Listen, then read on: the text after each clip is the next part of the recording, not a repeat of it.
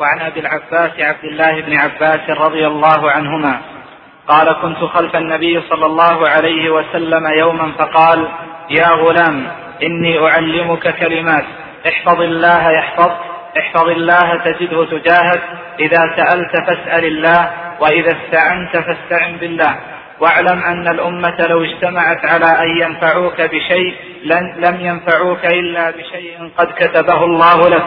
وإن اجتمعوا على أن يضروك بشيء لم يضروك إلا بشيء قد كتبه الله عليك. رفعت الأقلام وجفت الصحف رواه الترمذي وقال حديث حسن صحيح. وفي رواية غير الترمذي احفظ الله تجده أمامك. تعرف على تعرف إلى الله في الرخاء يعرفك في الشدة؟ واعلم أن ما أخطأك لم يكن ليصيبك وما أصابك لم يكن ليخطئك.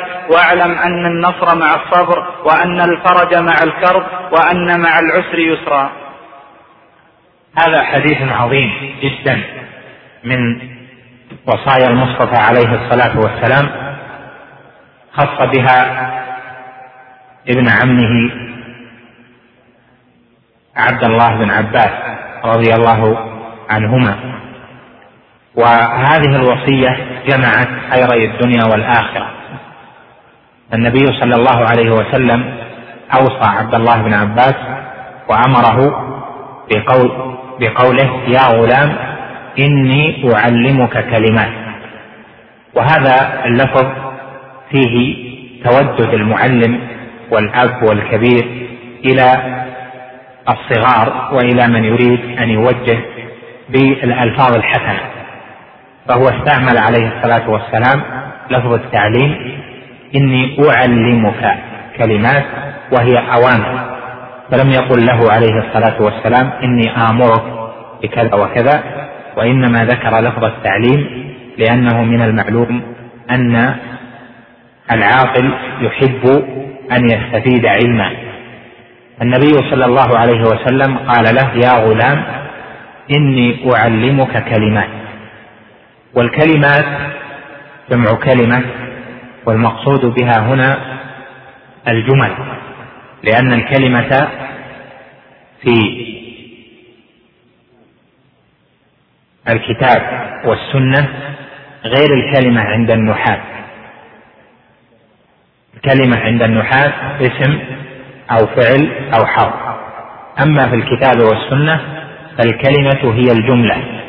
كما قال جل وعلا كلا إنها كلمة هو قائلها يريد بها ما جاء في الآية قبلها ربي ارجعون. وثبت أيضا في مسلم أنه عليه الصلاة والسلام قال أصدق كلمة قالها شاعر قول لبيد ألا كل شيء ما خلا الله باطل؟ ألا كل شيء ما خلا الله باطل؟ قال أصدق كلمة. فإذا الكلمة يعنى بها الجمل فقوله عليه الصلاة والسلام إني أعلمك كلمات يعني إني أعلمك جملا ووصايا فأرعها سمعا. قال عليه الصلاة والسلام بعدها احفظ الله يحفظك احفظ الله تجده تجاهك هذه هي الوصية الأولى. احفظ الله يحفظك. فهنا أمره بأن يحفظ الله ورتب عليه أن الله جل وعلا يحفظه. وحفظ العبد ربه جل وعلا المراد منه أن يحفظه في حقوقه جل وعلا. وحقوق الله جل جلاله نوعان حقوق واجبة وحقوق مستحبة. فحفظ الله وحفظ العبد. ربه يعني أن يمتثل احفظ الله أن يأتي بالحقوق الواجبة. والحقوق المستحبة. ونعبر بالحقوق تجوزا بالمقابلة يعني الحقوق الواجبة والمستحبات. فمن أتى بالواجبات والمستحبات فقد حفظ الله جل وعلا لأنه يكون من السابقين بالخيرات. والمقتصد أيضا قد حفظ الله جل وعلا إذ امتثل الأمر الواجب وانتهى عن المحرم. فأدنى درجات حفظ الله جل وعلا أن يحفظ الله سبحانه وتعالى بعد إتيانه بالتوحيد بامتثال الأمر واجتناب النهي. والدرجة التي بعدها المستحبات هذه يتنوع فيها الناس وتتفاوت درجاتهم. قال احفظ الله يحفظك وحفظ الله جل وعلا للعبد على درجتين أيضا. أما الأولى فهو أن يحفظه في دنياه أن يحفظ له مصالحه في بدنه بأن يصحه وفي رزقه بأن يعطيه حاجته أو أن يوسع عليه في رزقه وفي أهله بأن يحفظ له أهله وولده وأنواع الحفظ لمصالح العبد في الدنيا. فكل ما للعبد فيه مصلحة في الدنيا فإنه موعود بأن تحفظ له إذا حفظ الله جل وعلا بأداء حقوق الله جل جلاله والاجتناب عن المحرمات والدرجة الثانية من حفظ الله جل وعلا للعبد وهي أعظم الدرجتين وأرفعهما وأبلغهما عند أهل الإيمان وفي قلوب أهل العرفان هي أن يحفظ الله جل وعلا العبد في دينه بأن يسلم له دينه بإخلاء القلب من تأثير الشبهات فيه وإخلاء الجوارح من تأثير الشهوات فيها وأن يكون القلب معلقا بالرب جل وعلا وأن يكون أنسه بالله ورغبه في الله وإنابته إليه وخلوته المحبوبة بالله جل وجلاله كما جاء في حديث الولي المعروف الذي رواه البخاري في الصحيح وغيره أيضا قال عليه الصلاة والسلام قال الله تعالى في جمل بدا بها الحديث ثم قال ولا يزال عبدي يتقرب إلي بالنوافل حتى أحبه. فإذا أحببته كنت سمعه الذي يسمع به وبصره الذي يبصر به ويده التي يبطش بها ورجله التي يمشي بها ولئن سألني لأعطينه ولئن استعاذني لأعيذنه وما ترددت في شيء أنا فاعله ترددي في قبض نفس عبد المؤمن يكره الموت وأكره مساءته ولا بد له من ذلك. فحفظ الله جل وعلا العبد في الدين هذا أعظم المطالب. ولهذا كان عليه الصلاة والسلام يدعو الله كثيرا أن يحفظ من الفتن وأن يحفظه الله جل وعلا من تقليب القلب. يا مقلب القلوب ثبت قلبي على طاعتك. يا مصرف القلوب صرف قلوبنا إلى طاعتك ونحو ذلك. وكان كثيرا ما يقسم لا ومقلب القلوب. فالعبد أعظم المطالب التي يحرص عليها أن يسلم له دينه. والله جل وعلا قد يبتلي العبد بخلل في دينه وشبهات تطرأ عليه لتفريطه في بعض ما يجب أن يحفظ الله جل وعلا فيه. فلهذا العبد إذا حصل له إخلال في الدين فإنه قد أخل بحفظ الله جل وعلا. فقد يعاقب بأن يجعل غافلا وقد يعاقب بحرمانه البصيرة في العلم وقد يعاقب بأن تأتيه الشبهة ولا يحسن كيف يتعامل معها ولا كيف يردها. وقد يعاقب بأنه تأتيه الشبهة فتتمكن منه. كما قال جل وعلا فلما زاغوا أزاغ الله قلوبهم. وكما قال نسوا الله فنسيهم. وكما قال جل وعلا فأما الذين في قلوبهم زيغ فيتبعون ما تشابه منه ابتغاء الفتنة وابتغاء تأويله. وكما قال جل وعلا إن هي إلا فتنتك تصيب بها من تشاء وتهدي من تشاء. أنت ولينا الآية في الأعراف.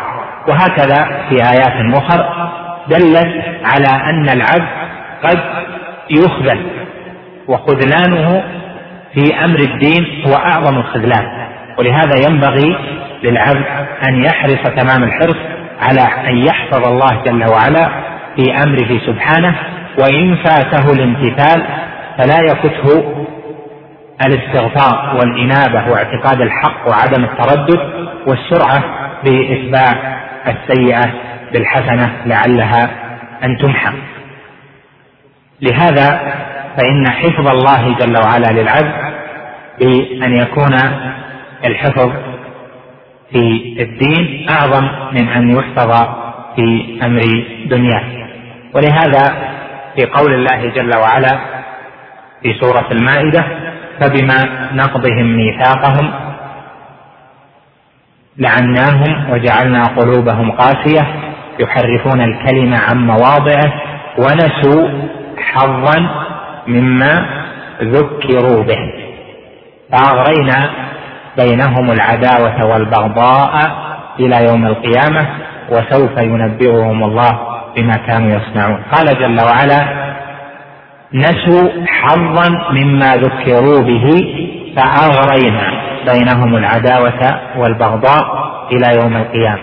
قوله نسوا حظا مما ذكروا به يعني تركوا نصيبا مما أمروا به. تركوه عن عمد وعن علم. فلما علموه تركوه عن بصيرة. فعوقبوا بالفرقة. فأغرينا بينهم العداوة والبغضاء إلى يوم القيامة.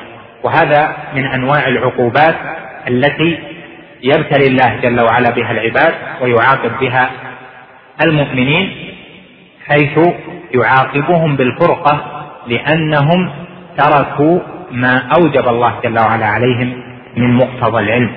وهذا نوع من أنواع ترك حفظ الله جل وعلا للعبد.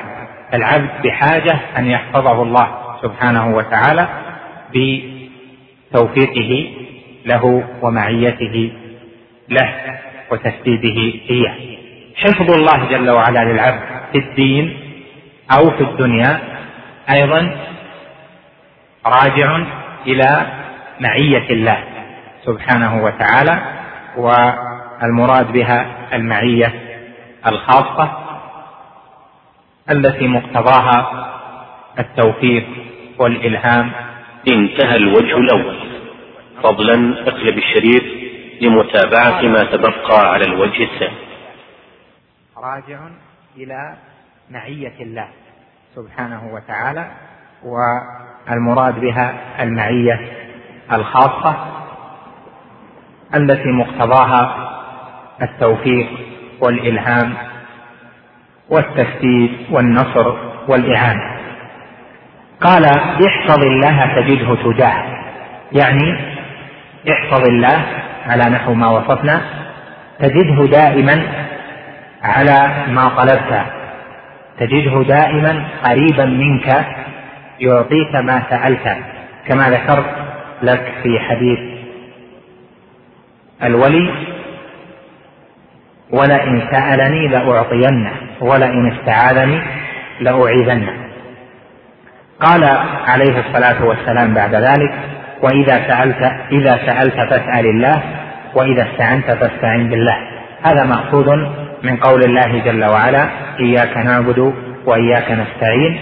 وفيه إفراد الله جل وعلا بالاستعانة وبالسؤال.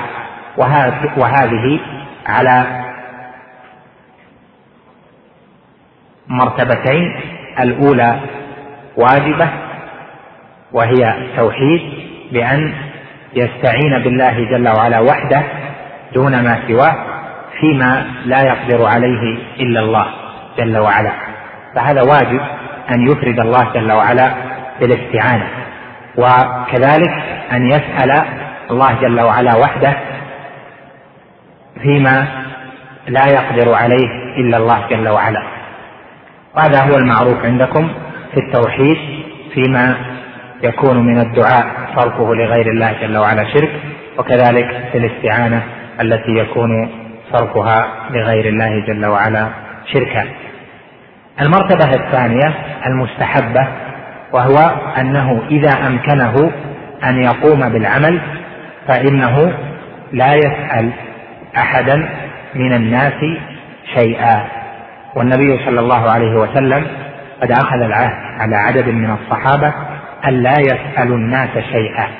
قال الراوي فكان أحدهم يسقط صوته فلا يسأل أحدا أن يناوله إياه.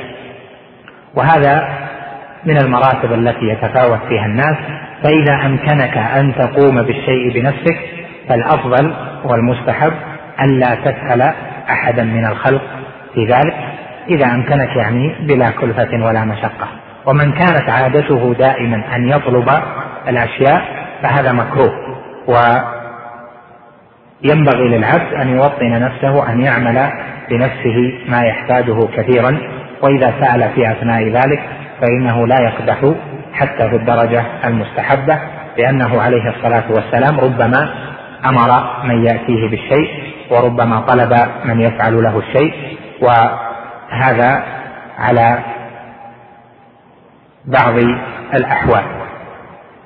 قال إذا سألت فاسأل الله وإذا استعنت فاستعن بالله. ظاهر في الوجوب. إذا سألت فاسأل الله وإذا استعنت فاستعن بالله. على القيد الذي ذكرنا لكم من أن هذا يتناول المرتبة الأولى على الوجوب والمرتبة الثانية على الاستحباب. قال عليه الصلاة والسلام بعد ذلك واعلم أن الأمة لو اجتمعت على أن ينفعوك بشيء لم ينفعوك بشيء لم ينفعوك إلا بشيء قد كتبه الله لك. وإن اجتمعوا على أن يضروك بشيء لم يضروك إلا بشيء قد كتبه الله عليك رفعت الأقلام وجفت الصحف. هذا فيه بيان القدر السابق وأن العباد لن يغيروا من قدر الله جل وعلا الماضي شيئا وأن من عظم توكله بالله جل وعلا فإنه لن يضره الخلق ولو اجتمعوا عليه. كما قال جل وعلا لنبيه عليه الصلاة والسلام والله يعصمك من الناس. وجاء في عدد من الأحاديث بيان هذا الفضل في أن العبد إذا أحسن توكله على الله جل وعلا وطاعته لله فإن الله يجعل له مخرجا ولو كادته ولو كاده من في السماوات ومن في الأرض لجعل الله جل وعلا له من بينهن مخرجا. والتوكل على الله جل وعلا ظاهر من هذه الوصية حيث قال واعلم أن الأمة لو اجتمعت على أن ينفعوك ثم قال واعلم أن الأمة لو اجتمعت على أن يضروك إلى آخر الجملتين وهذا فيه إعظام التوكل على الله جل وعلا. والتوكل على الله سبحانه وتعالى من أعظم المقامات مقامات الإيمان بل هو مقام الأنبياء والمرسلين في تحقيق عبوديتهم العظيمة للرب جل وعلا. والتوكل على الله معناه أن يفعل السبب الذي أمر به ثم يفوض أمره إلى الله جل وعلا في الانتفاع بالأسباب. وإذا كان ما لديه من الأمر لا يملك أن يفعل له سببا فإنه يفوض أمره إلى الله جل وعلا. كما قال سبحانه وأفوض في ذكر مؤمن آل فرعون وأفوض أمري إلى الله إن الله بصير بالعباد. وهذا التفويض إلى الله جل وعلا عمل القلب خاصة يعني أن يلتجئ بقلبه وأن يعتمد بقلبه على الله جل وعلا في تحصيل مراده أو دفع الشر الذي يخشاه والعباد إذا تعامل معهم فإنما يتعامل معهم على أنهم أسباب والسبب قد ينفع وقد لا ينفع. فإذا تعلق القلب بالخلق أتي من هذه الجهة ولم يكن كاملا في توكله. فتعلق الخلق فتعلق القلب بالخلق مذموم. والذي ينبغي أن يتوكل على الله وأن يعلق قلبه بالله جل وعلا وأن لا يتعلق بالخلق حتى ولو كانوا اسبابا. فينظر إليهم على أنهم أسباب. والنافع والذي يجعل السبب سببا وينفع به هو الله جل وعلا. إذا قام هذا في القلب فإن العبد يكون مع ربه جل وعلا ويعلم أنه لن يكون له إلا ما قدره الله جل وعلا له ولن يمضي عليه إلا ما كتبه الله جل وعلا عليه. قال عليه الصلاة والسلام رفعت الأقلام وجفت الصحف يعني أن الأمر مضى وانتهى. وهذا لا يدل كما ذكرته لكم فيما سبق لا يدل على أن الأمر على الإجبار بل إن القدر ماض والعبد يمضي فيما قدره الله جل وعلا لأجل التوكل عليه وحسن الظن به وتفويض الأمر إليه وهو إخلاء القلب من رؤية الخلق. قال وفي رواية غير الترمذي احفظ الله تجده أمامك تعرف إلى الله في الرخاء يعرفك في الشدة واعلم أن ما أخطأك لم يكن ليصيبك وما أصابك لم يكن ليخطئك. قوله تعرف إلى إلى الله في الرخاء يعرفك في الشدة تعرف العبد إلى ربه هو علمه بما يستحقه جل وعلا. تعرف إلى الله في الرخاء يعني تعلم ما يستحقه جل وعلا عليك ما يستحقه جل وعلا من توحيده في ربوبيته وإلهيته وفي أسمائه وصفاته ما يستحقه جل وعلا من طاعته في أوامره وطاعته فيما نهى عنه في اجتناب المنهيات وما يستحقه جل وعلا من إقبال القلب عليه وإنابة القلب إليه والتوكل عليه والرغب فيما عنده وإخلاء القلب من الأغيار يعني من غيره جل وعلا واتباع ما يحب ويرضى من أعمال القلوب. تعرف إلى الله في الرخاء يعني إذا كنت في رخاء من أمرك بحيث قد يأتي لبعض النفوس أنها غير محتاجة لأحد هنا تعرف إلى الله في الرخاء. واطلب ما عنده وتعلم ما يستحقه جل وعلا واتبع ذلك بالامتثال فإن هذا من أفضل الأعمال الصالحة بل هو لب الدين وعماده العلم بما يستحقه جل وعلا ثم العمل بذلك. إذا حصل منك التعرف إلى الله والتعرف على الله جل وعلا عرفك الله في الشدة.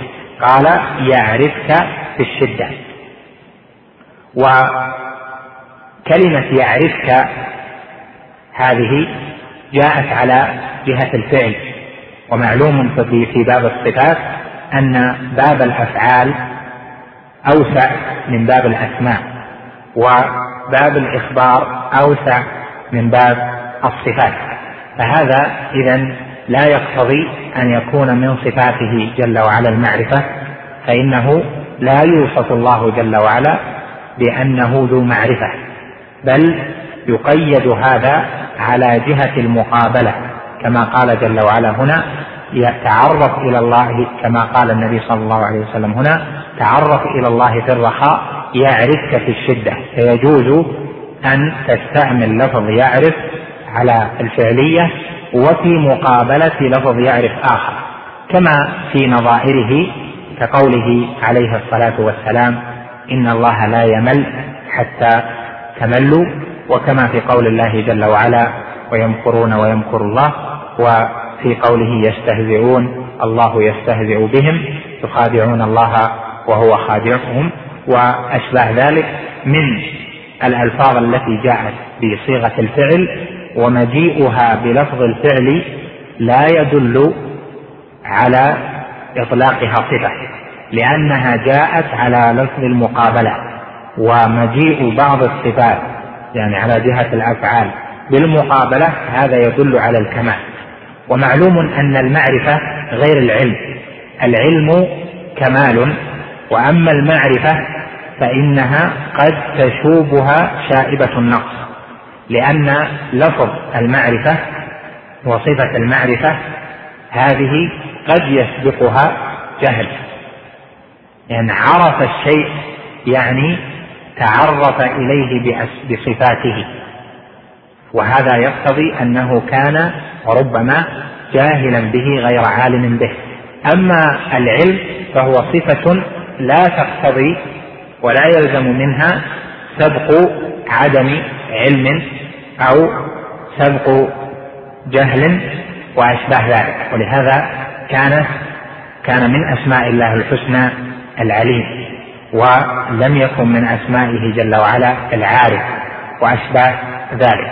إذا تقرر هذا فلفظ المعرفة جاء في القرآن على جهة الذم قال جل وعلا يعرفون نعمة الله ثم ينكرونها.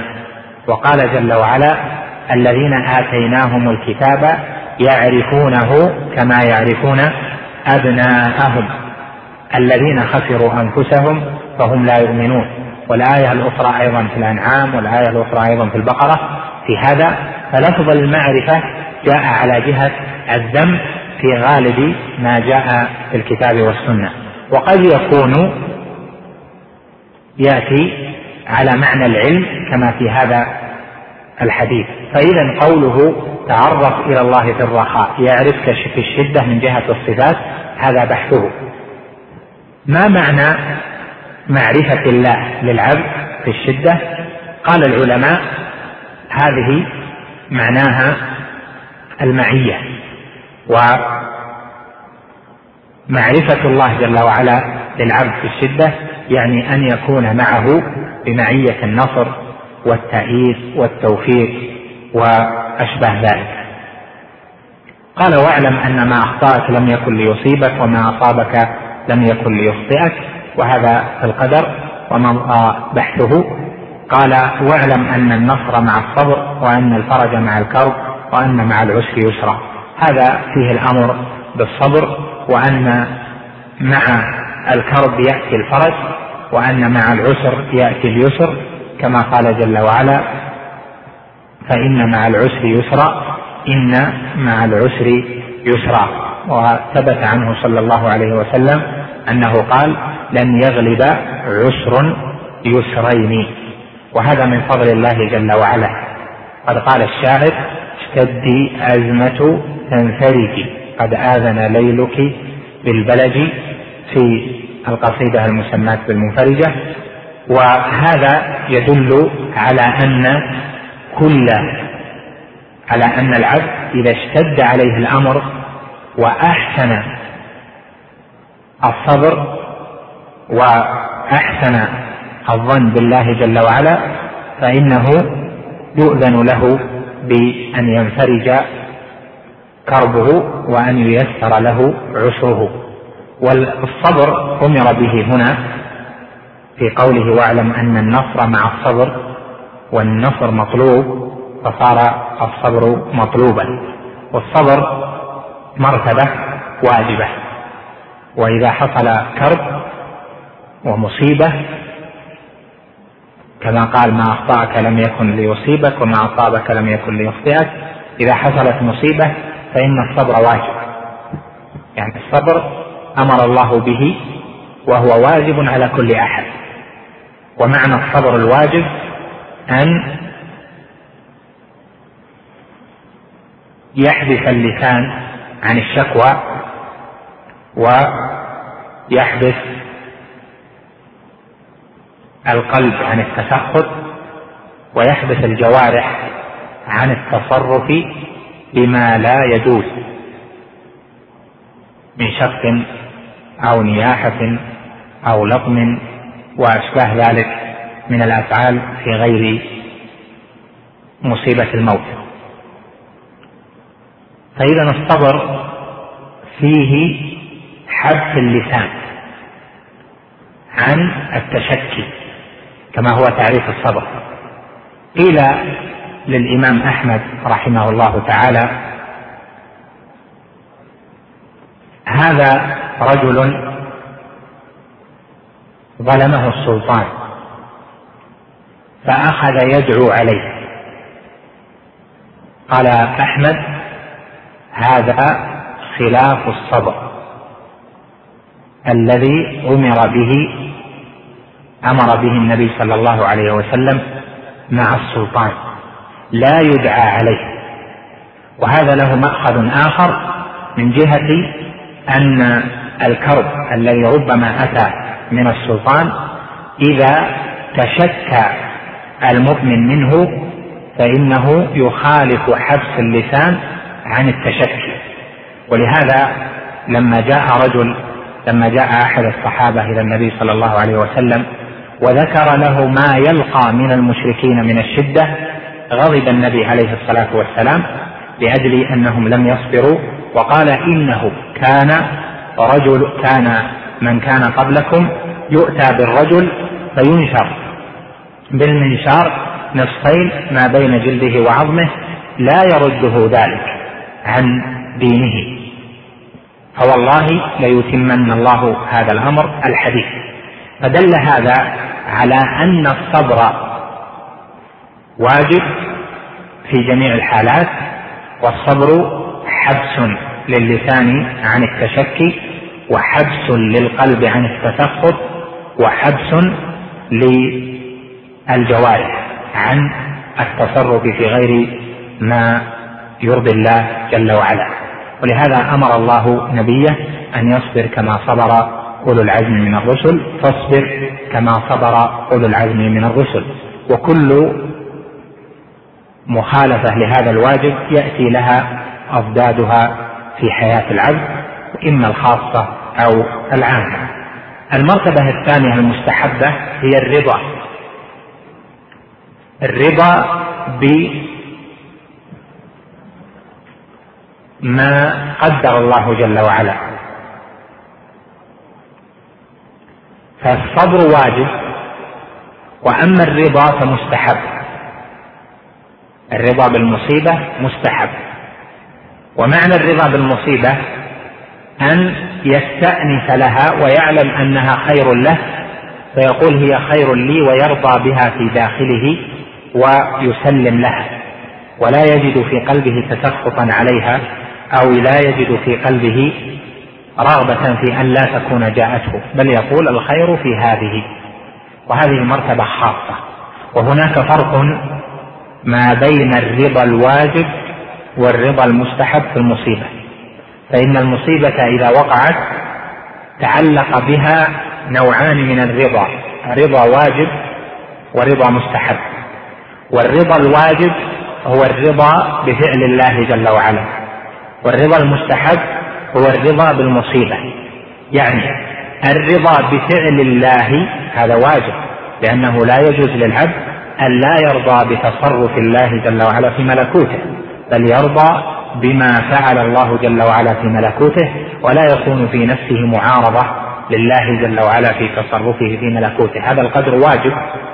وأما المستحب فهو الرضا بالمصيبة يعني الرضا بالمقضي. فهناك فرق ما بين الرضا بالقضاء والرضا بالمقضي. فالرضا بالقضاء الذي هو فعل الله جل وعلا هذا واجب والرضا بالمقضي هذا مستحب. ونقف عند هذا وأنبه إلى أني لن اتمكن من الحضور للدرس من يوم غد إلى ليلة الأحد. وألتقي بكم إن شاء الله.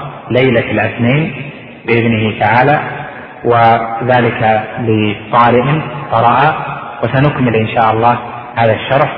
ولو أخذنا وقتا بعد الفجر أو بعد العصر إن شاء الله نعدكم بإكماله إكمال شرح هذه الأربعين. أسأل الله لي ولكم العون والتوفيق والسداد.